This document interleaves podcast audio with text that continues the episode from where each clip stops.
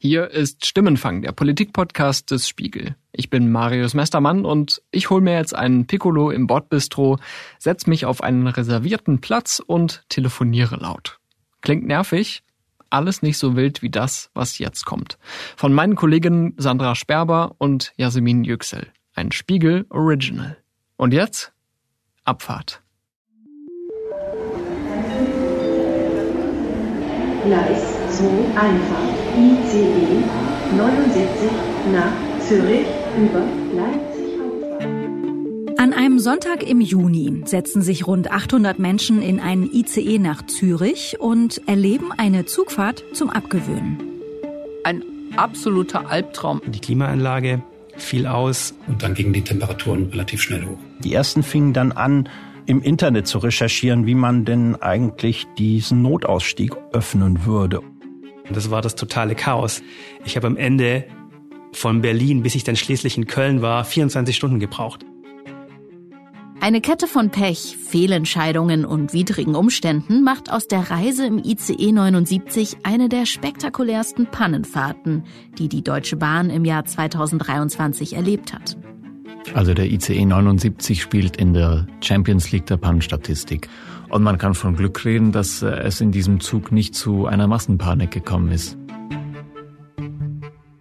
Um auf die Bahn zu schimpfen, dafür muss man in Deutschland ja gar nicht in diesem ICE 79 gesessen haben. Vielfahrer sind seit Jahren genervt und steigen trotzdem ein. Trotz geänderter Wagenreihung, verspäteter Bereitstellung, WLAN, Reparatur an der Strecke, Heute ohne Wagen Bordbistro wegen Personalmangel geschlossen. Anschlusszug wird nicht erreicht. Reservierungsanzeige. Und die anderen, die nicht oder noch nicht Bahnfahrer, sind abgeschreckt und steigen gar nicht erst ein. Erst recht nicht, wenn sie von solchen Chaosfahrten hören. Dass ein ganzer Zug mit so vielen Reisenden so lange Zeit auf einer Brücke stehen bleibt, das ist schon sehr, sehr unglücklich. Was aber nicht heißt, dass das nicht wieder vorkommen kann. Und genau da liegt das Problem, denn in Zukunft müssen eigentlich möglichst viele Leute in Züge einsteigen und das Auto stehen lassen. Fürs Klima.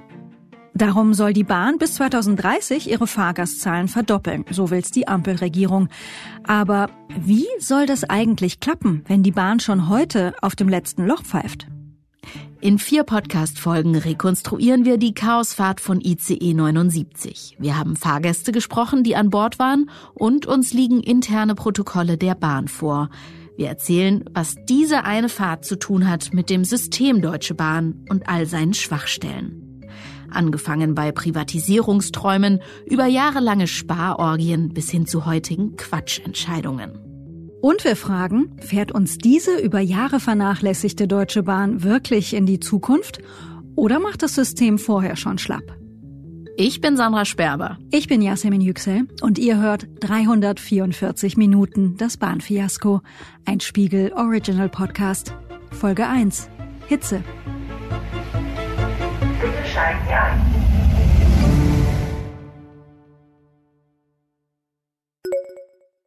Uhr. Der Zug verkehrt heute mit der Baureihe 412.13. Somit steht zusätzlich Wagen 8 zur Verfügung. Ich erinnere das noch ganz gut, das war am 25. Juni, ein warmer Sommertag und ich bin mit dem ICE 79 gefahren, obwohl ich das eigentlich gar nicht wollte. Äh, mein Zug hatte nämlich Verspätung und ich bin dann mit ICE 79 als eine Ausweichmöglichkeit konfrontiert worden und habe dann kurzerhand entschlossen, mich da reinzusetzen. Das ist Gerion. Gerion ist unterwegs nach Karlsruhe. Dienstreise, erste Klasse Ticket. Gerion hat aber keine Reservierung für diesen Zug. Dass er trotzdem noch einen Sitzplatz in dem vollen ICE 79 erwischt, wertet er als gutes Zeichen. Noch. Abfahrt 13.26 Uhr. Vorsicht bei der Einfahrt. Ich war morgens noch auf dem Termin und war dann früher fertig, als ich geplant hatte. Und das ist Lukas. Auch Lukas landet an diesem Junisonntag durch Zufall im ICE 79 und denkt sich beim Einsteigen, bingo, ein Zug früher als gedacht. Und war am Hauptbahnhof in Berlin und habe gedacht, jetzt gucke ich einfach mal, ob ich vielleicht einen früheren Zug noch erwische. Und dann habe ich eben gesehen, dass dieser ICE 79 fährt Richtung Zürich und bin dann in den Zug eingestiegen, äh, nicht wissend, was auf mich zukommt. Noch so ein Zufall. Lukas ist ein Kollege und Korrespondent im Spiegelbüro in Nordrhein-Westfalen. Dahin nach Köln ist er auch unterwegs. Lukas ist außerdem so ein Reisetyp, der schon längst in der Verkehrswende angekommen ist. In andere Städte nimmt er immer sein Klapprad mit, damit er vor Ort schnell von A nach B kommt. Deswegen bin ich dann auch in den Zug eingestiegen im Fahrradabteil und dann standen die Fahrräder im Weg und irgendjemand hat sein Fahrrad an der falschen Stelle aufgehängt und dann musste das weg und es war eng und die haben noch große Fahrradtaschen dabei gehabt und da war so ein bisschen gereizt die Stimmung. Das habe ich schon in Erinnerung. Bitte steigen Sie ein. Vorsicht an den Türen und bei der Abfahrt des Zuges. Justus dagegen, dem ist beim Einsteigen erstmal alles ein bisschen egal. Denn Justus ist an diesem Sonntag ein bisschen verkatert. Und aber eigentlich habe ich mich gefreut auf eine lange Zugfahrt und dann irgendwann wieder zu Hause zu sein. Brüssel in seinem Fall. Justus ist Megabahn-Fan, quasi Überzeugungsfahrer und freut sich jetzt erstmal aufs Abschalten. Also ich sitze auch gerne im Zug, das sollte man vielleicht dazu sagen. Ich mag es im Bordrestaurant zu essen und so. Es gibt schon eine gewisse Zugromantik, die da für mich auch mit reinspielt und die das für mich erträgbarer macht als vielleicht für andere Leute, die das nicht so gern machen.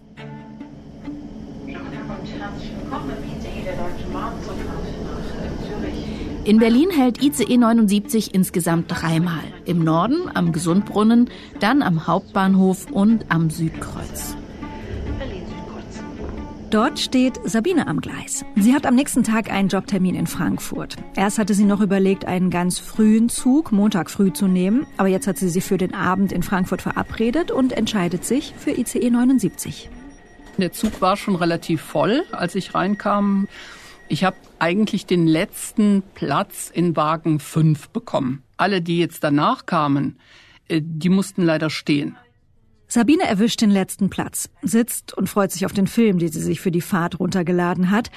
Bevor sie den startet, scannt sie nochmal, wer noch so mit ihr im Abteil sitzt. Da war eine Gruppe von Männern, die auf einem Ausflug waren. Und äh, die hatten auch ich würde mal sagen, einige Flaschen Alkohol dabei, die sie dann auch schon getrunken hatten. Für die ICE-Passagiere geht's von Berlin in gut 40 Minuten nach Lutherstadt-Wittenberg. Und eine halbe Stunde später hält ICE 79 in Leipzig. Nur eine Minute Verspätung bei der Ankunft. Alles im grünen Bereich. Und in Leipzig stiegen relativ viele Leute zu. Einer davon ist Sebastian. Der ist am Vormittag von Dresden nach Leipzig gestartet und will jetzt in den ICE 79 umsteigen. Das klappt. Top. Sebastian hat eine Platzreservierung in der ersten Klasse. Tipptopp. Ich äh, musste auf eine Dienstreise von Dresden nach Brüssel. Planmäßig sollte ich, glaube ich, abends um 21, 21.30 Uhr in Brüssel ankommen. Der Umstieg in Leipzig hat noch äh, sehr gut gepasst. Und ja, dann ging es langsam los hinter Leipzig. Noch weiß im Zug keiner, dass die gelassene Sonntagsstimmung auf dieser Fahrt nicht lange halten wird. Also es war dann ungefähr so nach eineinhalb Stunden Fahrt. Da haben wir auf offener Strecke angehalten. Plötzlich bremste er aus. Und zwar so ein bisschen wie wenn so eine Maschine oder so ein Staubsauger zu Hause irgendwie den Stromanschluss verliert. Das war kurz hinter dem Flughafen Leipzig wo der Zug zum ersten Mal sehr schnell zum Stehen kam. Das ist was anderes, als wenn es so eine Notbremsung gewesen wäre. Das hätte man gemerkt, wenn es so ruckt oder so. Nein, es ist einfach so ein, so ein Ausgleiten. Ja? Aber es ist dann so tot danach. Das wirkte ziemlich abrupt, aber ich glaube, zu dem Zeitpunkt war ich noch sicher müde und so ein bisschen, ja, wie gesagt, verkatert. Also, dass ich da jetzt keine, keine krassen Eindrücke von habe. Da war ich immer noch mit meinem Film beschäftigt und habe das nur so aus den Augenwinkeln gesehen, dass wir standen, habe mich damit gar nicht weiter beschäftigt. Ärgerlich, so nach dem Motto, immer ist was, wenn man Bahn fährt. Also sagen wir mal, die, die Dramatik wird einem im ersten Moment gar nicht so klar, weil es relativ ruhig ist. Nur es passiert danach nichts mehr. Im Führerstand und beim Zugpersonal passiert dafür umso mehr. Jedenfalls ist der Zwischenfall dem Zugführer eine Meldung wert. Er schreibt ins sogenannte Reisendeninformationssystem. Das ist ein interner Chat zwischen Zugpersonal und Leitstelle. Bahnmitarbeiter bekommen ihn auf ihre Diensthandys. 15.05 Uhr. Prognose für Erfurt Hauptbahnhof an plus 30. Zug steht auf freier Strecke, Nähe Flughafen Leipzig-Halle. Die automatische Stromabnehmer-Senkeinrichtung hat angesprochen. Lokführer prüft. Wenn man diese Protokolle regelmäßig liest, ist Lokführer prüft grundsätzlich nie ein gutes Zeichen, weil das bedeutet, dass es auf jeden Fall länger dauern könnte. Das ist mein Spiegelkollege Serafin Reiber. Er liest tatsächlich oft diese Protokolle, weil er über die Bahn und ihre Probleme berichtet. Über Serafins Quellen haben wir auch den Zugang zur bahninternen Kommunikation. Das heißt, so erfahren wir Details über diese Fahrt, die den Fahrgästen im Zug selbst gar nicht bekannt sind. Und ich glaube, auch das darf ich über Serafin verraten. Er ist schon seit seiner Kindheit fasziniert von Fahrplänen, Streckennetzen und der Technik der Züge. Mega Klischee, aber ja, Serafin wollte mal Lokführer werden. Es gibt dann ganz vorgegebene Abläufe, wie dann geprüft wird, okay, wir haben diese und diese Störung, dann müssen wir das, das, das, das und das beachten. Und dann wird nach einem Schema X erstmal geguckt, was liegt vor, können wir es beheben, können wir es nicht beheben. Serafin ist ab hier im Podcast mit uns an Bord, um zu erklären, was im Bahnuniversum wirklich passiert, wenn ein Zug liegen bleibt und Verspätungsminuten sammelt und was das alles mit den Schwachstellen im System Bahn zu tun hat. Im Zug selbst lässt sich zu dem Zeitpunkt noch keiner aus der Ruhe bringen. Sabine schaut ihren Film, Justus ist mit seinem Kater bzw. dem Restalkohol beschäftigt und dass ein ICE auch mal stehen bleibt, okay, ist jetzt nicht schön, aber kommt schon mal vor. Dann standen wir auf freier Strecke, keine Ahnung, vielleicht 15 Minuten oder so. Und ich erinnere mich, dass dann der Zugführer an uns vorbeilief. Ich saß im letzten Wagen und stieg dort bei uns aus. Er zog sich vorher so eine neonfarbene Warnweste an. Es war auch noch eine Zugbegleiterin dabei, die hat ihm noch einen Kaffee gebracht. Das erinnere ich mich auch. Die waren beide total entspannt. Eigentlich erstaunlich, denn ein liegen gebliebener Zug ist in der Bahnwelt das Worst-Case-Szenario. Der ICE blockiert die Strecke. Jetzt ist die erste Devise der Bahn natürlich erstmal einen Bahnhof anzufahren. Das ist wieder mein Kollege Serafin, unser Bahnspezialist. Was man um jeden Preis vermeiden will und muss, ist, dass man auf freier Strecke stehen bleibt. Und deswegen ist die erste Devise, können wir irgendwie weiterfahren, dass wir es zumindest ein bisschen wie beim Auto, dass wir es einfach zur nächsten Raststätte noch irgendwie schaffen. Denn wenn ein defekter Zug das nicht schafft, kommt es zu einer Art Kettenreaktion, weil er auf der Strecke steht, die nächsten Züge auffällt, weil die nicht ausweichen können, also jedenfalls nicht so einfach wie ein überholendes Auto. Und da sind wir jetzt zum ersten Mal beim Thema Sparkurs. Der wird uns leider noch ganz schön oft in diesem Podcast beschäftigen. Erstes Beispiel, weggesparte Weichen. Die Bahn hat nämlich die sogenannten Überleitstellen reduziert. Und das bleibt in so einer Situation nicht ohne Folgen.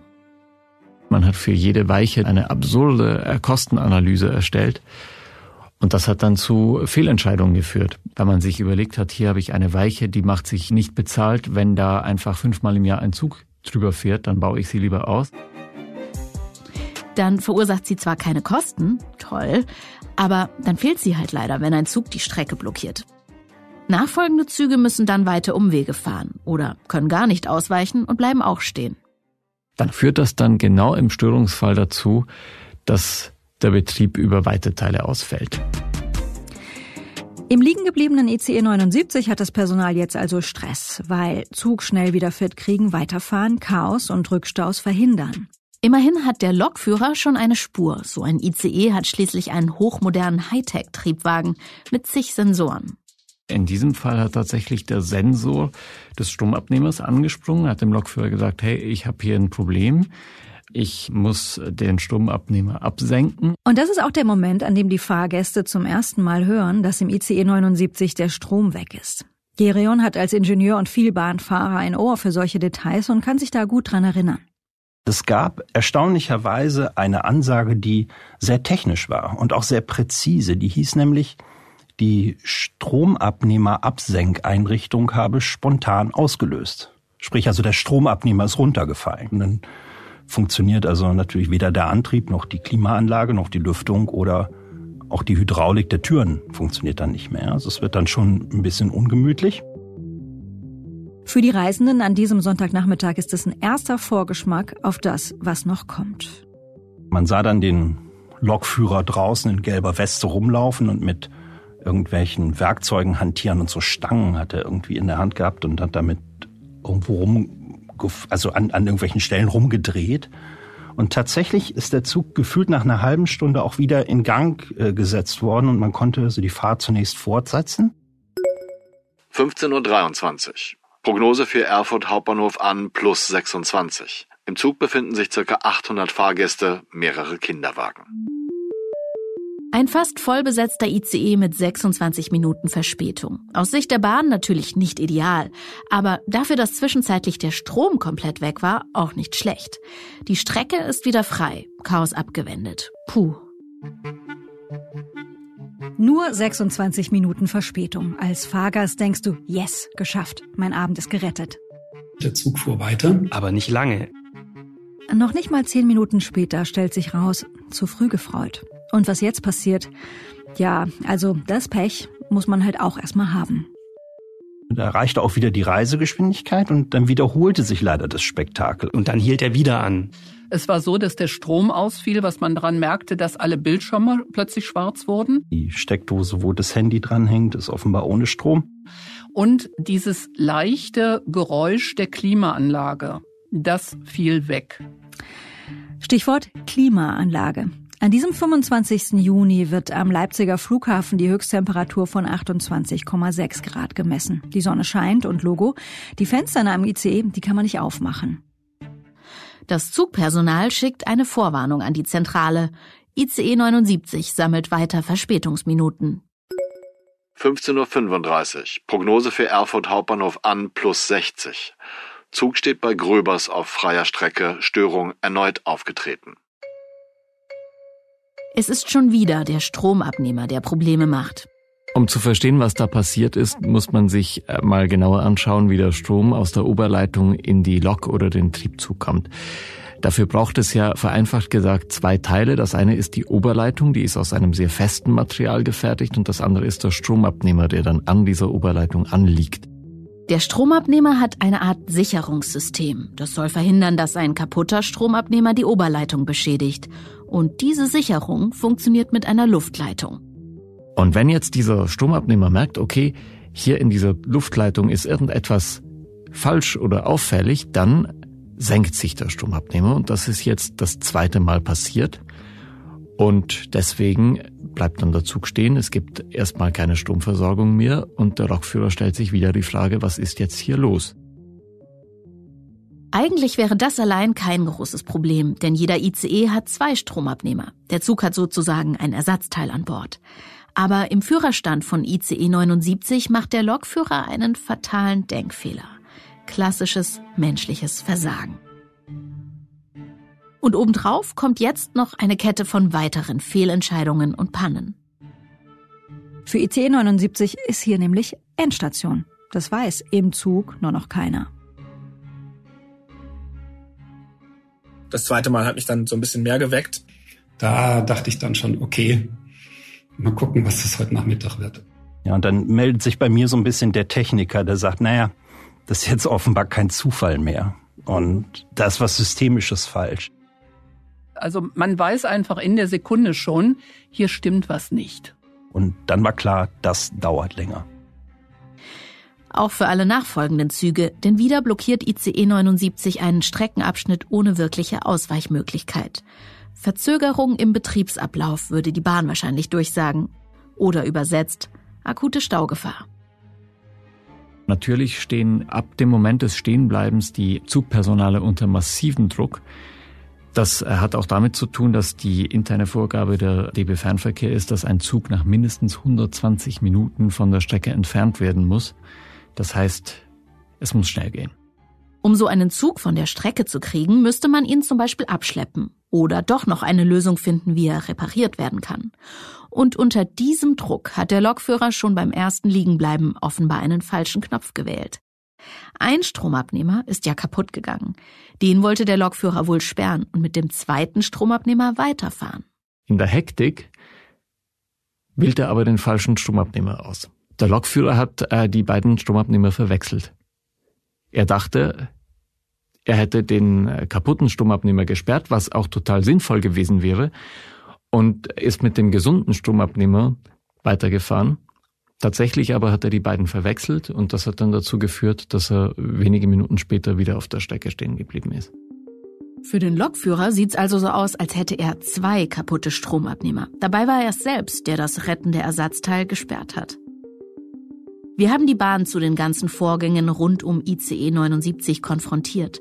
Ein DB-Sprecher sagt uns zu den Problemen mit dem Stromabnehmer, diese Kombination aus technischem Fehler und Fehlverhalten ist zuvor noch nicht aufgetreten.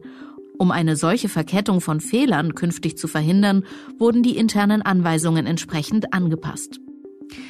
Fehler können jedem passieren. Die Frage ist nur, ob sie jemandem auffallen. Sechs Minuten nachdem ICE 79 gemeldet hat, dass die Störung wieder aufgetreten ist, kommt diese Meldung über den internen Chat. 15.41 Uhr. Hallo an das Zugpersonal. Die Bearbeitung des liegen gebliebenen Zuges erfolgt durch die Fokusleitstelle. Jetzt kommt die Fokusleitstelle ins Spiel. In der Eskalationswelt der Bahn bedeutet die Fokusleitstelle äh, 2 vor 12.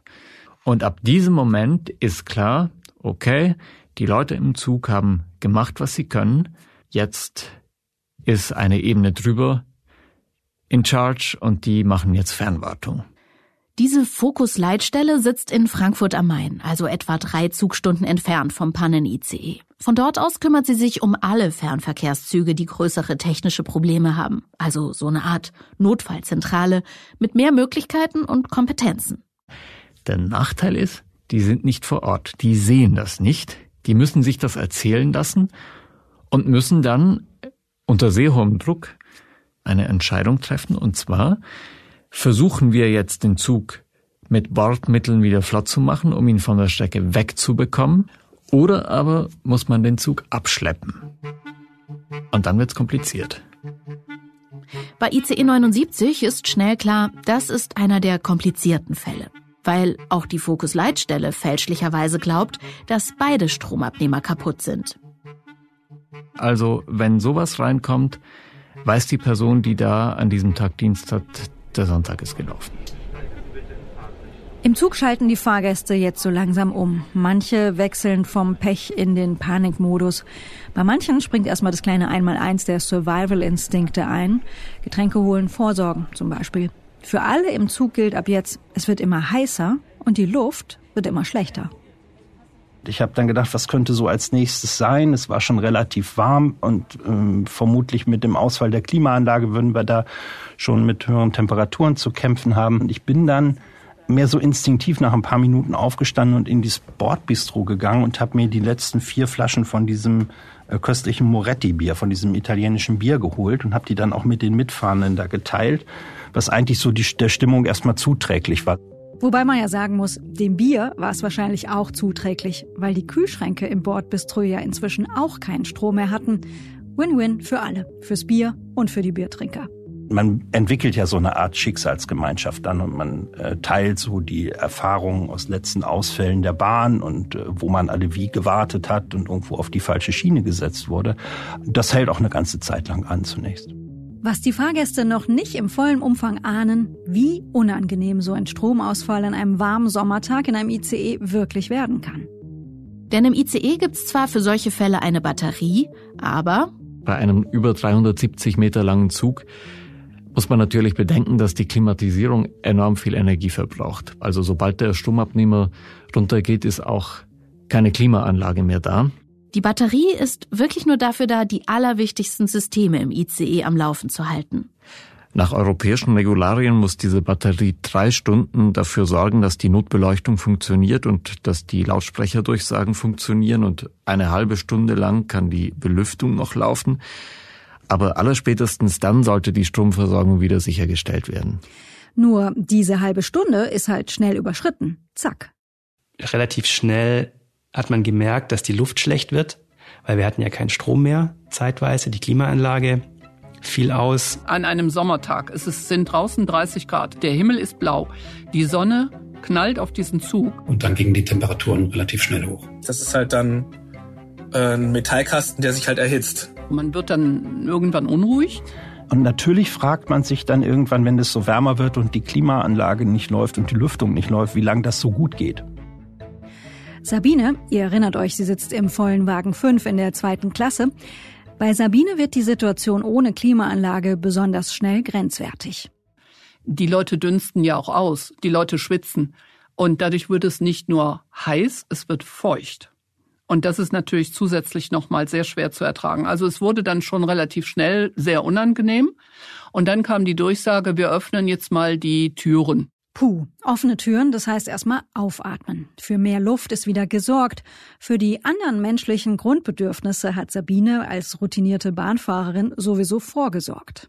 Ich hatte Gott sei Dank hatte ich zwei Flaschen Wasser dabei. Ich steige nie in die Deutsche Bahn, ohne mindestens einen Liter Wasser dabei zu haben, einfach aus Erfahrung.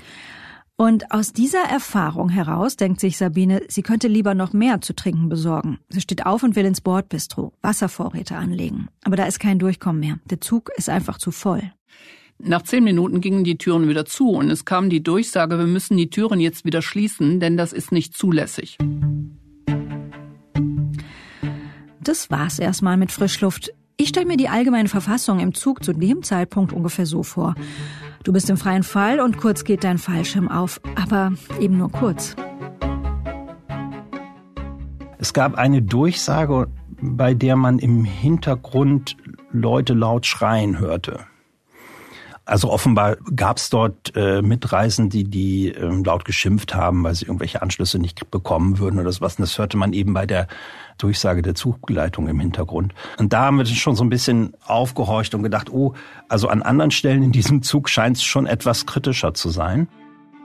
Sabine, Gerion und alle anderen Fahrgäste sind dem ganzen Schlamassel im ICE 79 jetzt ausgeliefert. Sie können nicht raus und frische Luft kommt auch nicht mehr rein.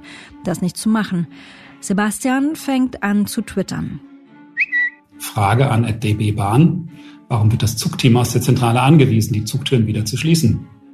Was die Fahrgäste nicht wissen, im Hintergrund laufen die Planungen, wie sie den nächsten Bahnhof erreichen könnten. Abschleppen wäre eine Möglichkeit.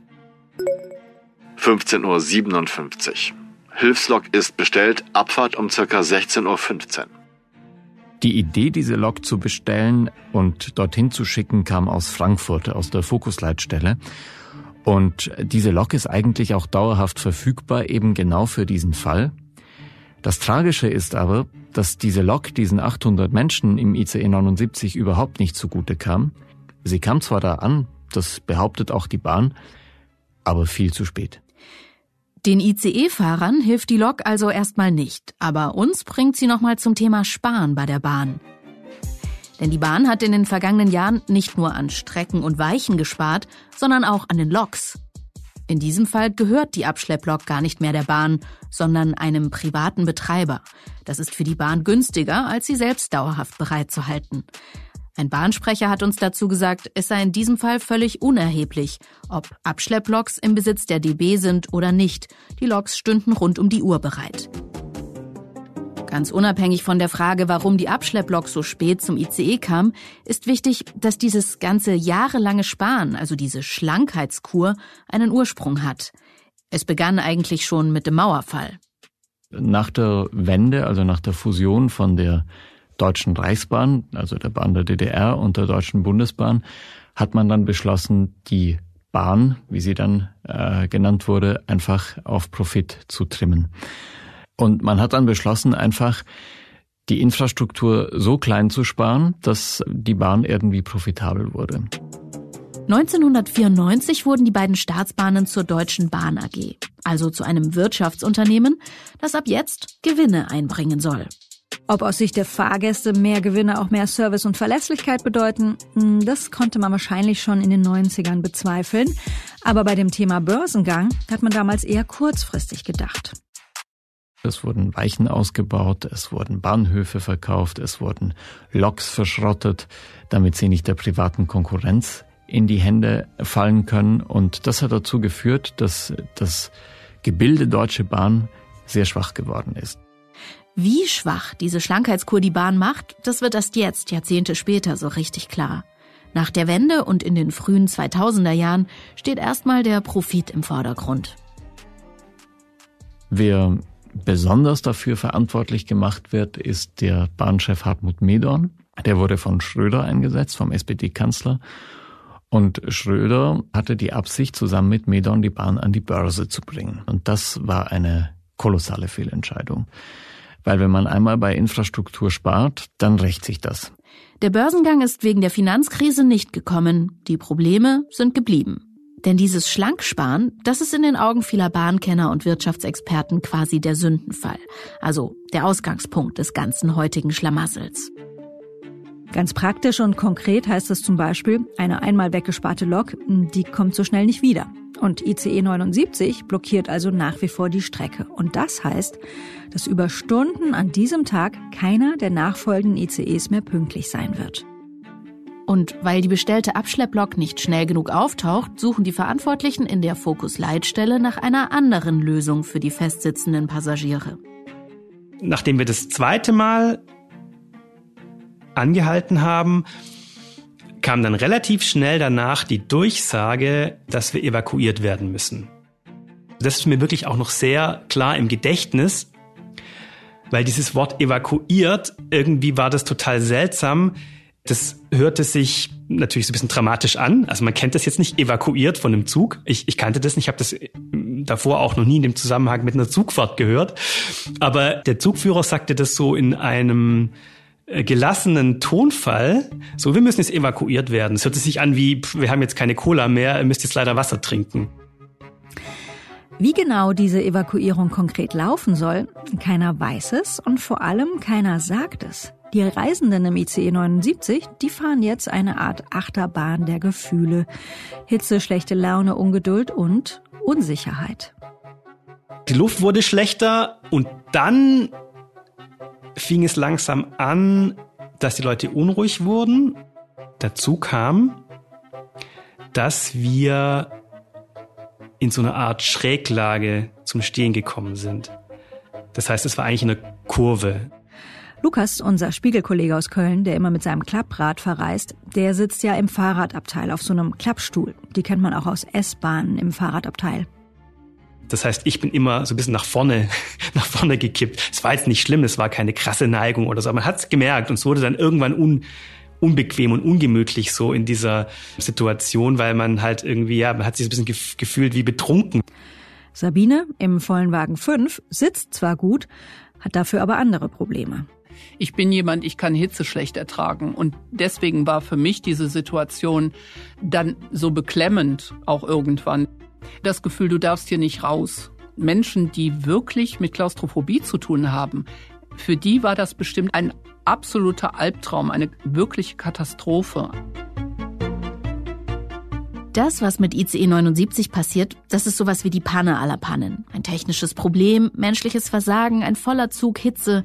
Da kommen mehrere Faktoren zusammen, die das Ganze zu einer Ausnahmesituation machen. Natürlich läuft nicht jede Verspätungsfahrt so. In diesem liegen gebliebenen ICE kommen nach nicht mal 60 Minuten einige Passagiere offenbar an ihre persönliche Grenze. Die Bahn protokolliert 16.20 Uhr. Keine Energieversorgung vorhanden. Temperatur im Zug für Fahrgäste nicht mehr auszuhalten.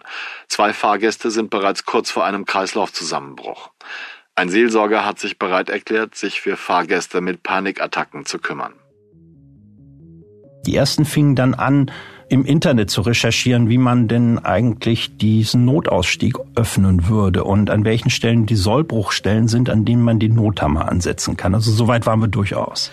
Dann kam die Durchsage, wir bitten alle Polizisten und Soldaten an Bord, sich in Wagen 9 zu melden. Da wusste ich, irgendwas muss hier an Bord passiert sein. Wie es im liegen gebliebenen ICE 79 weitergeht und wie die Bahn jetzt versucht, eine Eskalation zu verhindern, erzählen wir in der nächsten Folge von 344 Minuten. Was wir aber gleich schon wissen wollen, wie sind eure Erfahrungen mit der Bahn? Wenn ihr sagt, das, was die Leute im ICE 79 erlebt haben, das ist ja noch gar nichts gegen meine Zuggeschichte, dann erzählt uns gerne davon in einer Sprachnachricht. Oder wenn ihr noch Fragen habt zum System Bahn, warum da was wie schief läuft oder was ihr schon immer mal verstehen wolltet in Sachen Bahn, dann meldet euch auch gern bei uns. Wir wollen das nämlich alles in einer Bonusfolge von 344 Minuten besprechen eure Sprachnachrichten könnt ihr uns per WhatsApp an 040 380 80 400 schicken oder per Mail an podcast.spiegel.de. 344 Minuten das Bahnfiasko ist ein Spiegel Original Podcast von Serafin Reiber, von mir Sandra Sperber und von mir Yasemin Yüksel. Fact-Checking Peter Lakemeyer. Executive Producer Ole Reismann und Janis Schakarian. Sounddesign und Audioproduktion Philipp Fackler. Line-Producerinnen Ruth Lampen und Charlotte Meyer-Hamme. Ein großes Dankeschön an unseren Kollegen Olaf Häuser, der uns die Protokolleinträge der Bahn zur Fahrt von ICE 79 vorgelesen hat. Und natürlich danke an alle Fahrgäste, die für diesen Podcast mit uns gesprochen haben. Bitte steigen Sie ein. Auch von mir vielen Dank fürs Hören. Kommende Woche gibt's hier wieder den Stimmenfang-Podcast mit mir, Marius Mestermann. Bis dahin, guten Rutsch und Abfahrt.